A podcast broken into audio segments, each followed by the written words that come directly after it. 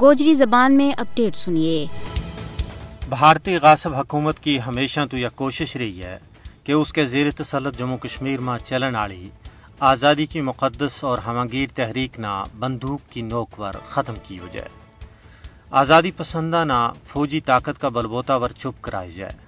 یہی وجہ ہے کہ ہندوستانی حکومت مقبوضہ خطہ کے اندر اپنی مزید فوج CRPF اور کوبرا کا نواں دستہ تعینات کرنے جا رہا ہے، حالانکہ پہلے ہی مقبوضہ ریاست جموں کشمیر کا نہتہ عوام نہ چتھن واسطے 10 لاکھ فوج تعینات ہے، جس میں تیڑا تو تیڑا بادو کی ہو جا رہی ہے۔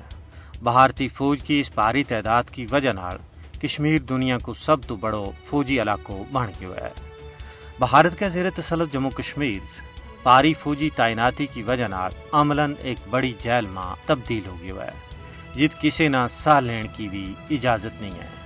بھارت کی یہ کوشش ہے کہ زیادہ تو زیادہ فوجی تعینات کر کے کشمیر کی متنازع حیثیت نہ تبدیل کی ہو جائے، حالانکہ بھارت کی طرفوں کشمیریوں کی نسل کشی کا حوالہ نال عالمی انسانی حقوق کی تنظیم پہلے ہی دنیا نہ باخبر کر چکی ہیں۔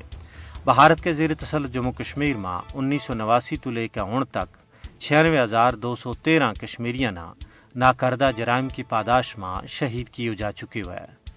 بھارتی فوج اور ہندو بلوائیاں نے 1947 میں صوبہ جموں میں 2.5 لاکھ مسلمانوں کی رت کو دین چاڑیو۔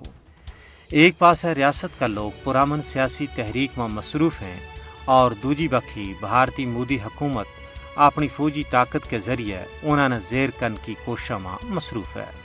تجزیہ نگاراں کو کہنا ہے کہ دنیا کی تاریخ گواہ ہے کہ آج تک کسی بھی جگہ طاقت کا بلبوتا ور آزادی کی تحریکاں نہ دبائے نہیں جا سکیو۔ اس واسطے بھارتی حکومت بھی فوجی ظلم و جبر نال کشمیر میں چلن والی آزادی کی تحریک نہ کسی بھی صورت میں دبا نہیں سکتا ہے۔